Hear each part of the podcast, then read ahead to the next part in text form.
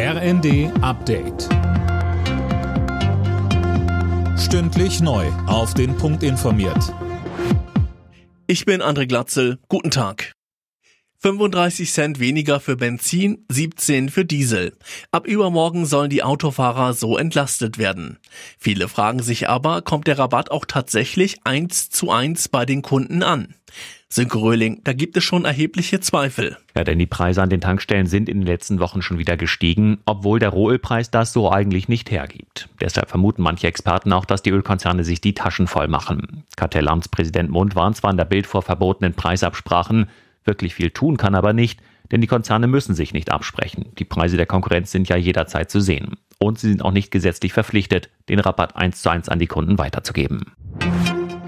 Ampel, Koalition und Union haben sich auf das geplante Sondervermögen von 100 Milliarden Euro für die Bundeswehr geeinigt. Damit ist der Weg für die Änderung des Grundgesetzes frei.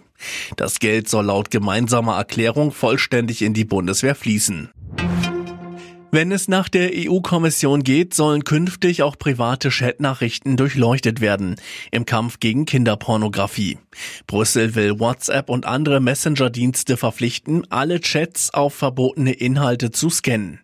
Bundesinnenministerin Faeser will zwar einen verschärften Kampf gegen den Kindesmissbrauch, lehnt die EU-Pläne aber ab. Sie sagte im ersten, Karte, um dagegen vorzugehen, gegen diese widerliche Form der Kriminalität, schließt nicht aus, dass wir auch private Daten schützen. Aus meiner Sicht ist es nicht erforderlich, dass wir in private Chats anlasslos reingehen.